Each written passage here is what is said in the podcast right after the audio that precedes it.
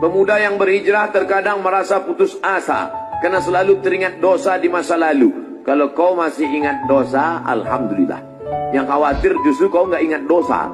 Setelah hijrah kau merasa sudah menjadi penghuni surga, yang lain masuk neraka.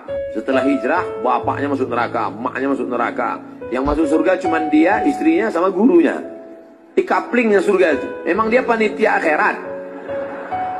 Orang yang diterima taubatnya ketika dia mengenang dosa-dosanya di masa lalu, maka hatinya hancur lebur, air mata tak tertahan menetes. Itu orang yang taubat nasuha. Ini sekarang punya banyak juga yang hijrah ini. Ustaz, saya ini semua minuman sudah saya minum. Semua perempuan sudah saya rasa dari Afrika sampai Eropa. Ente taubat apa bangga?